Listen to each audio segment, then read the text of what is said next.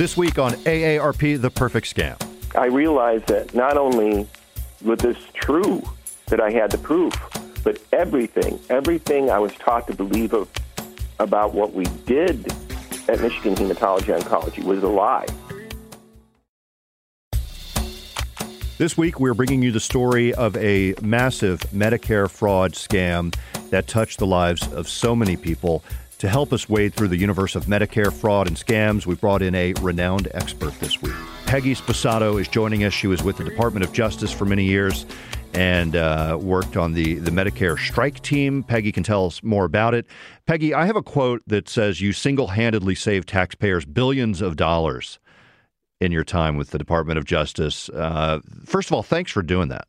You're welcome. Yeah. Uh, yes, I did. I did do that.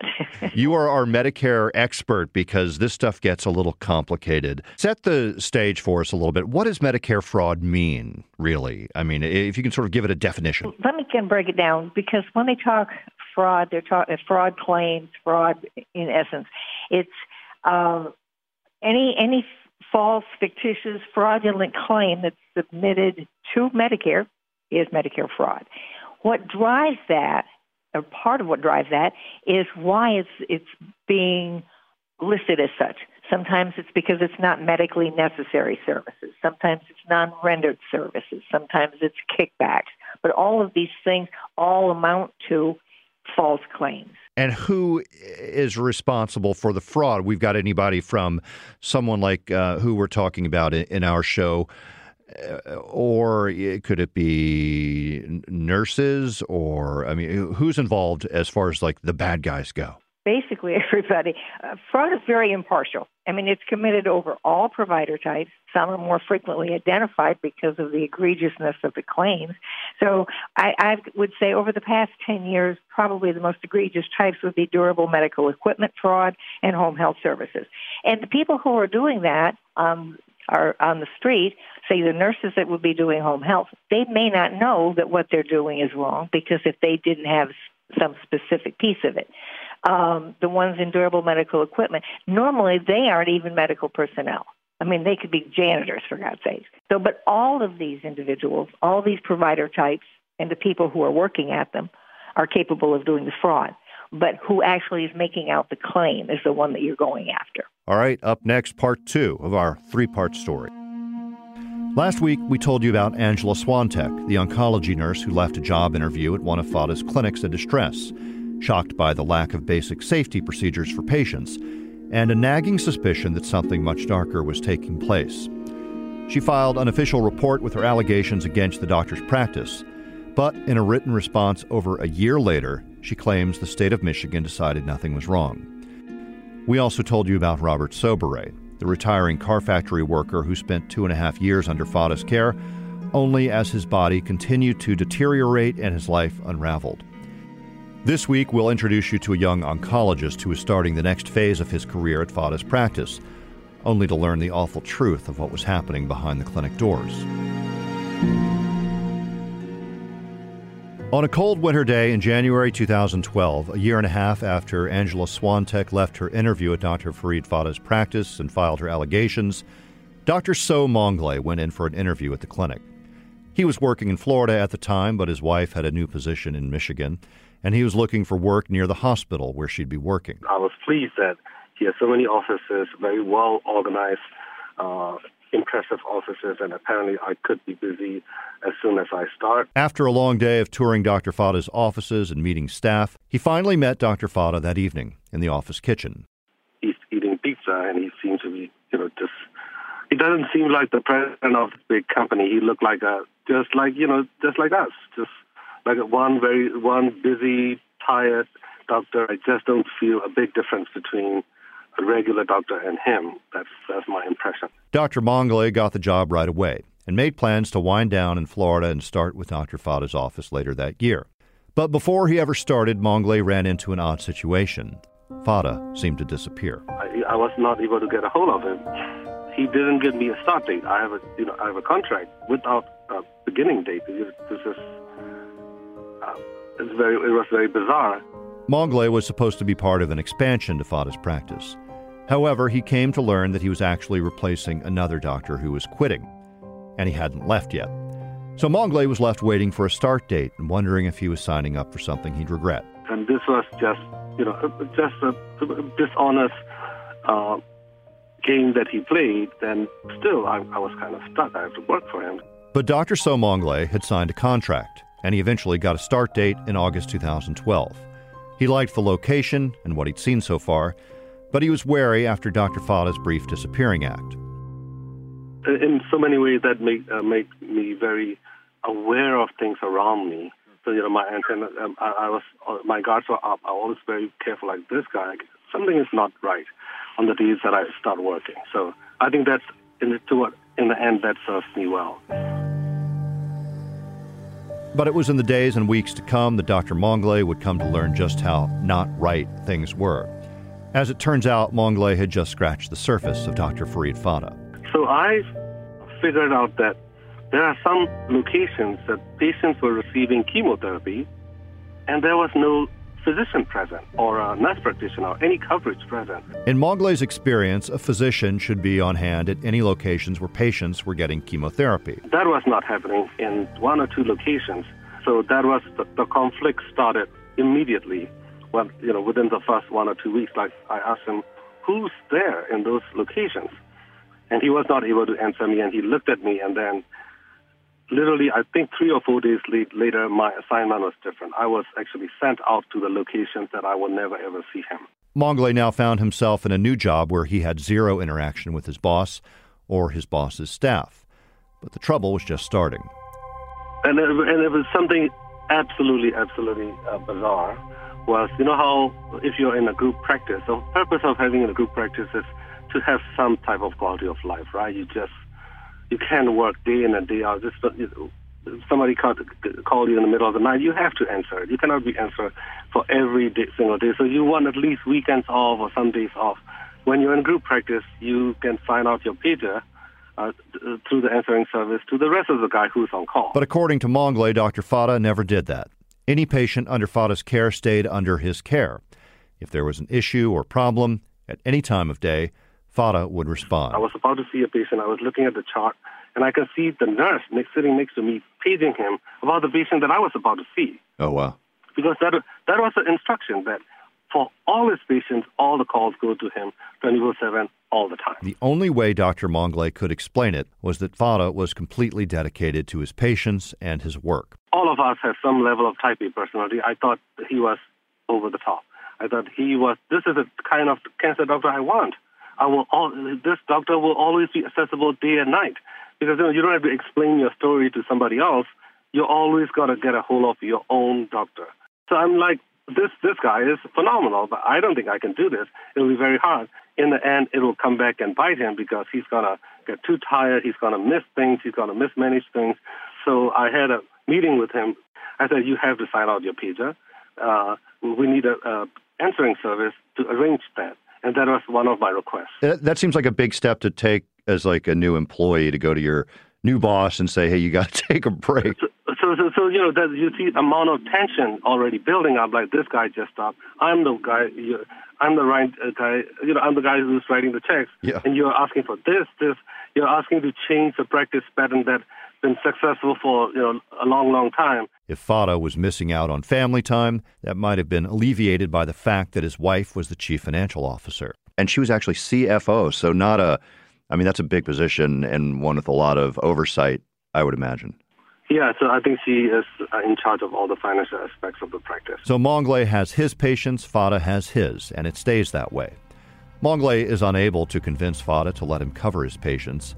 And then Fata stops communicating directly with Maunglay altogether. He communicates me through nursing staff or other, you know, intermediary, always through the okay. He would send a message to the can you ask Dr. Maunglay to do that, rather than call me and say, hey, so do that. No, he doesn't do that anymore because he he's trying to distance himself from me but despite Fata's efforts to keep his patients to himself, there were rare occasions when Maunglay would interact with Fata's patients. Maunglay starts to notice some odd things. Why is the patient getting seven cycle of chemotherapy when the standard of care is six? Why is there one more cycle? So, and then, you know, uh, the answer would be, well, you know, one of the cycles there was a reaction or something happened, so he's trying to make up for it.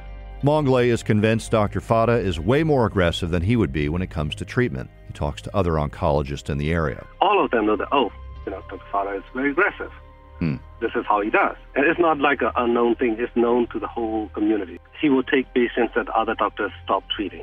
You know, so he said he never give up. Along the way, Maunglay presents another idea to Dr. Fata. He asks about submitting the practice for a national oncology certification program. And he said, we already have that certification, like to my face. but Maunglay knew for a fact that Fata's practice was not certified. How can you lie to another doctor who knows about this as much as you do? I felt very, very insulted that he, I think the way he probably was saying that this is it, and then let's not talk about it. I don't really care about your opinion, and I'm lying to you. You know that. I know that. And what do you want to do about it? That's the way I felt. Like, oh my God, how do you like straight up lie, you know? This all takes place less than a year after Maunglay joined the practice. In June of 2013, less than 10 months after starting his job, he submits his resignation. His last day is set for August 9, 2013. But in those last weeks before Maunglay leaves for good, Dr. Fata takes a vacation, going overseas to Lebanon. Usually, Dr. Fata never took time off. He never take vacations. I think the whole time I was there, he was out for vacation for I think one day, and this is the second time he has a family. I think his I don't want to say about his details about his family. He has a family medical emergency that he has to leave the country. He went back to Lebanon out of nowhere, just like last minute. So uh, finally, he had to leave the pager with me, uh. his pager. There's no, just mind you, there's no paging system. There's a physical, like like a black pager. I don't know if you ever seen the doctors carry back sure. in the day. Oh yeah. That's that's that's what he carries. You know, my pages come to my cell phone. Uh, he he actually hold a pager and he has to give it to me, so I carry that. With Fata on vacation and his pager in hand, Maunglay is finally summoned to consult with one of Dr. Fata's patients who had fallen and broken her leg. With Fata gone, Maunglay starts reviewing her charts. No, no, before I went in, in there, there was some mention of the patient receiving some type of treatment in the note. We don't know what it is. I'm like, oh, what is the patient receiving? The patient was, and then I went and talked uh, to the patient. He was, she, she was wearing a cast, and she said she just received chemotherapy the same week before she ended up in the hospital. So, why did she receive chemotherapy? So she said, I have multiple myeloma. And I was a little bit baffled because, you know, the, the, the reports that were a few months old seems like she has a very, very mild form of disease that she will not really have active disease for a decade or ever. You know, many patients have this problem. With his faith in Dr. Fata at an all time low, Maunglay is suspicious of the fact that the patient is getting chemo for what he describes as a mild condition. Oh, something is not right. Something, you know, I just, uh, I probably was acting really odd around her. I didn't say much, but I was, I can't really describe. I was just, you know, uh, uh, finding difficult finding words to talk to uh, talk to her because I, I, I knew something was not right. The next day, Maunglay goes to the clinic early and prints out the patient's charts. So I don't have all of it, but I had enough, and my jaw dropped. What happened? He saw a few months ahead, and then, and he did two or three bone marrow biopsies already, which was really excessive. You don't have to do bone marrow biopsies; you can follow with blood and urine tests. And then nothing really come about. But at one point, he started her on uh, a few months before he started on this expensive immunoglobulin immune supplement uh, that cost I think about four thousand a month or something uh, on her without any good medical reason. Maunglay is disturbed, but still willing to accept that perhaps Dr. Fata had a good reason for the test and the medication. But he's unable to accept what he sees next in her charts. He told her that she has active multiple myeloma. And I knew the test right before that because it's, it's, it's in the electronic medical records and some people have scanned in already. That she doesn't. Nothing really has changed. He just lied to her. It seems like she was he was priming her to do this for several months, but he was planning to put her on uh, this chemotherapy for the rest of her life. No, I'm talking about giving chemotherapy, not antibiotic, chemotherapy to a patient who doesn't have cancer. I might be the first doctor who ever saw this. I said, no, no, no, this is not possible, this is not possible, this is not possible. And the next day I went and told the patient. I think in, deep down inside, she probably knew that something was not right, and she needed to hear from another doctor. I think, because she has no resistance. She doesn't say why this. She said, "Okay, doc, I'll do that." Maunglay realizes he has to act and act quickly. I might be violating some uh, rules, practice rules, uh, by looking up patients that are not mine. Uh, I decided to look into A to Z, and uh, and then something clicked. Maunglay decided to hone in on one particular medication that seemed to show up on many of the patient files. From what he could tell, close to half of the patients receiving the drug didn't need to be on it. Because this is the only thing that appeared to be easily provable on my end. Because you just can't say in medicine this and that, and you, you, you need a, a real evidence.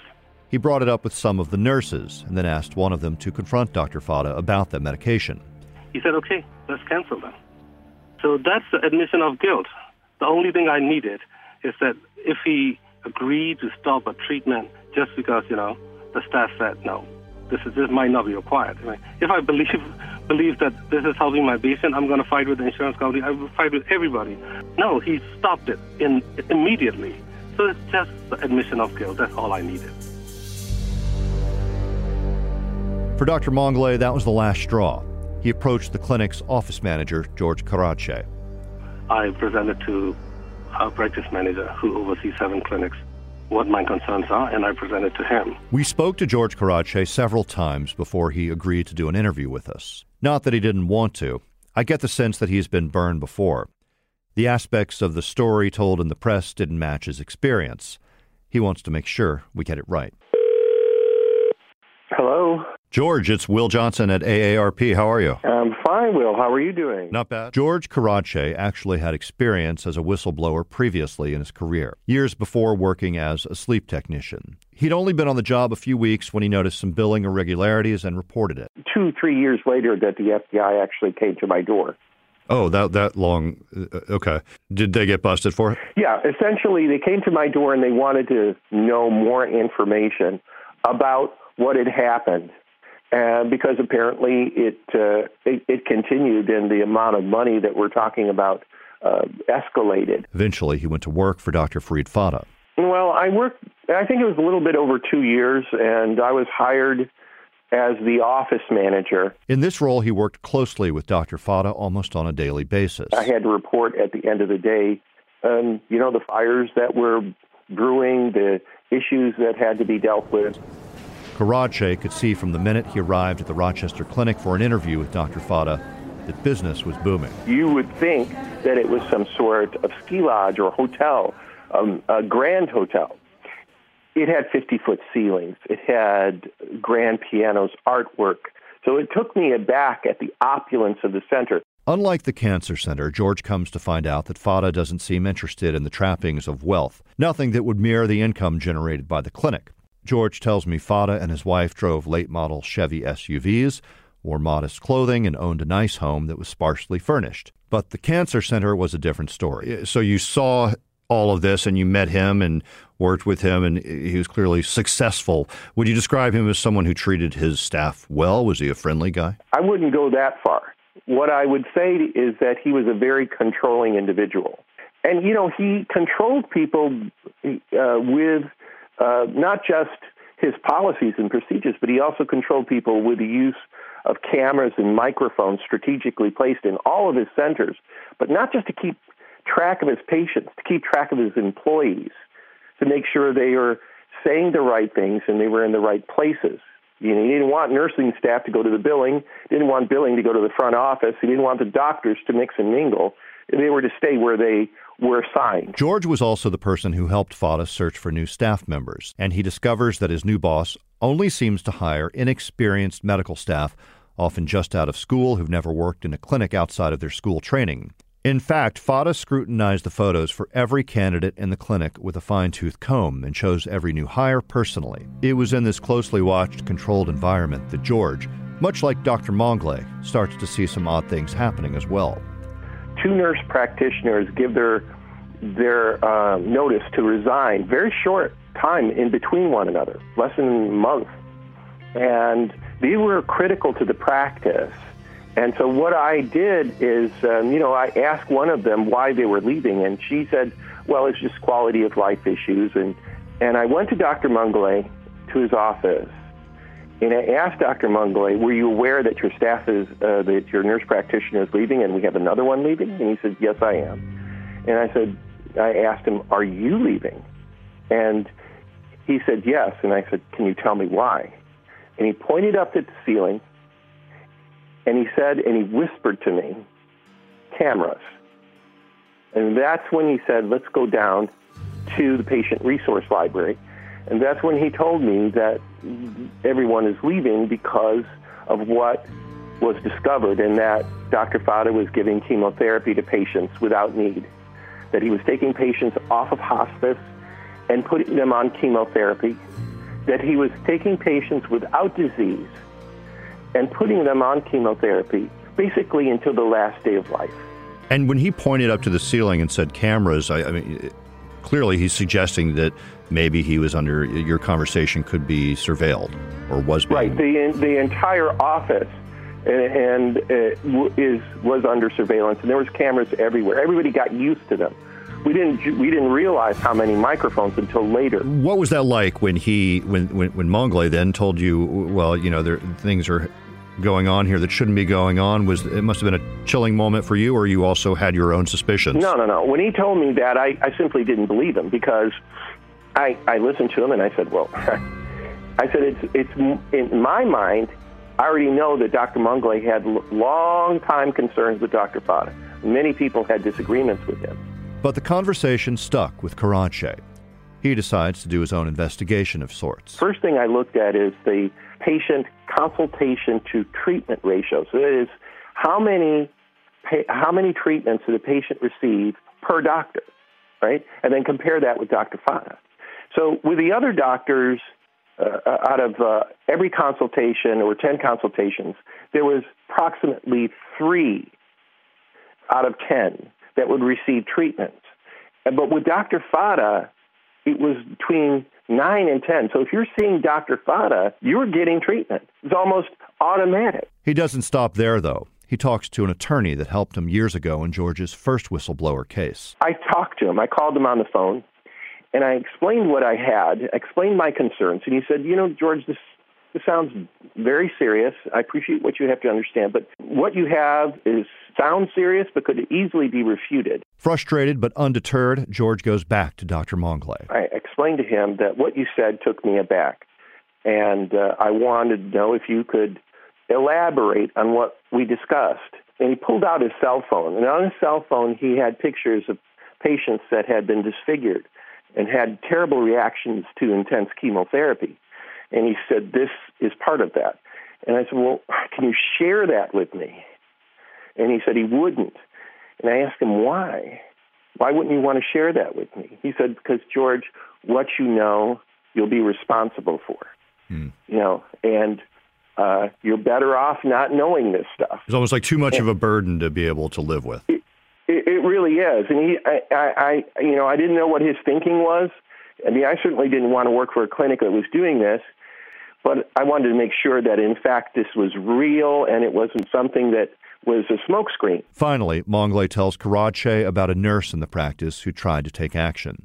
He explained that someone, a nurse in the hospital, caught him, caught Dr. Fata after reviewing a patient and patient's chart, and confronted Dr. Fata uh, with respect to his use of chemotherapy and the reaction the patient had when they were admitted in the hospital.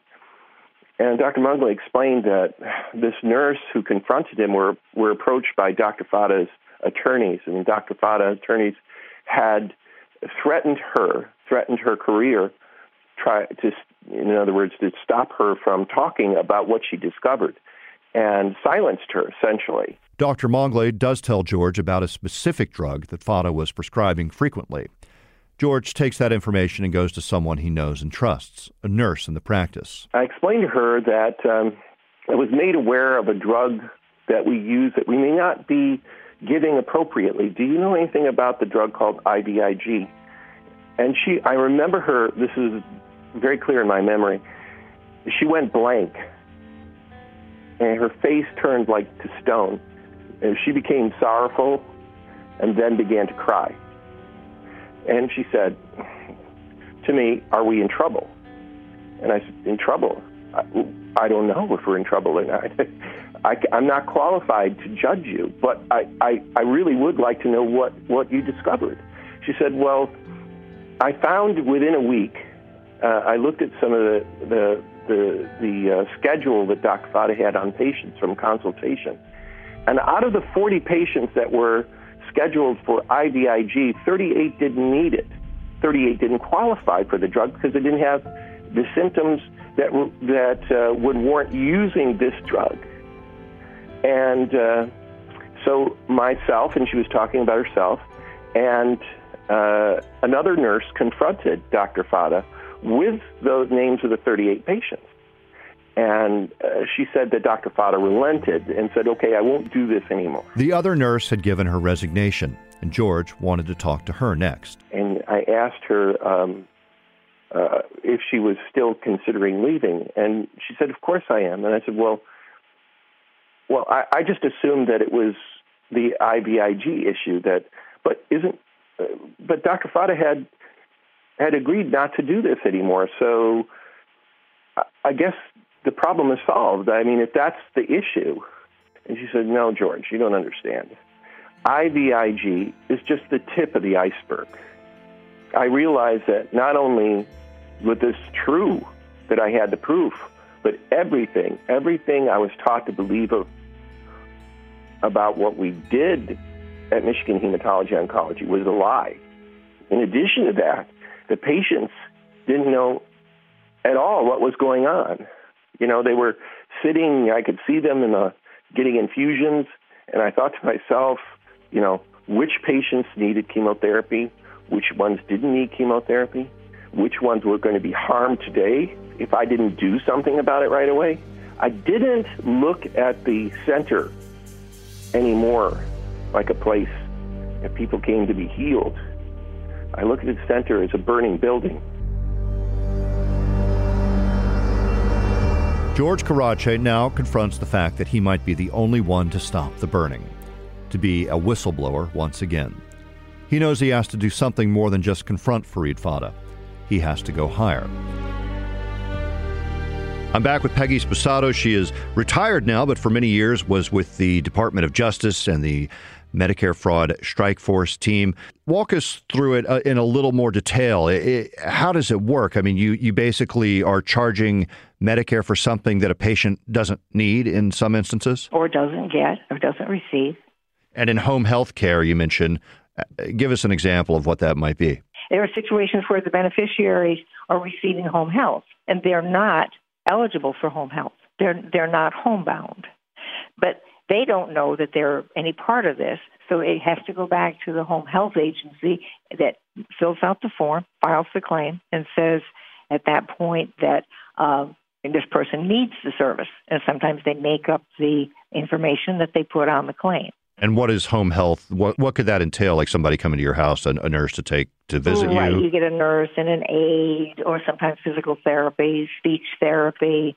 Uh, those are the most common. And so, in a lot of cases, as you've pointed out, there may be people in the middle of all this who have no idea what's going on, but somebody is committing a crime. Exactly. The impact on a person and their health care coverage if Medicare fraud is committed um, can you explain that at all? Is that is are there repercussions there of bad care? The problem with it, the effect on it, is non-existent. I mean, because they don't even know what's going on, and we've never, to my knowledge, we've never uh, done anything to the beneficiaries that were involved.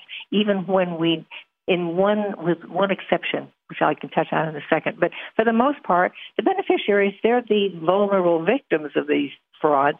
They didn't they didn't start it and they're they're not part of it. And in some cases, as in the one we're talking about on, on the perfect scam, it could be something awful where someone's getting medication or treatment that they don't need, but it could, as you mentioned, also be something where somebody's just not getting something and maybe they didn't need it in the first place. Or I mean, there's also there's a. Well, I'll, I'll give you I'll give you an example of yes. that uh, in Miami, when we first started looking at some of the home health cases, I had gone out and was talking to this woman, and she lived on the third floor. And I was asking her all these questions about, you know, how she managed to do this and that. And she said, Oh, they told me to do this. I said, Who told you to do this? So she proceeded to tell me about this home health agency coming in. I said, What do they do when they come here? She said, They clean my bathroom, they clean my kitchen. They're very nice. Uh.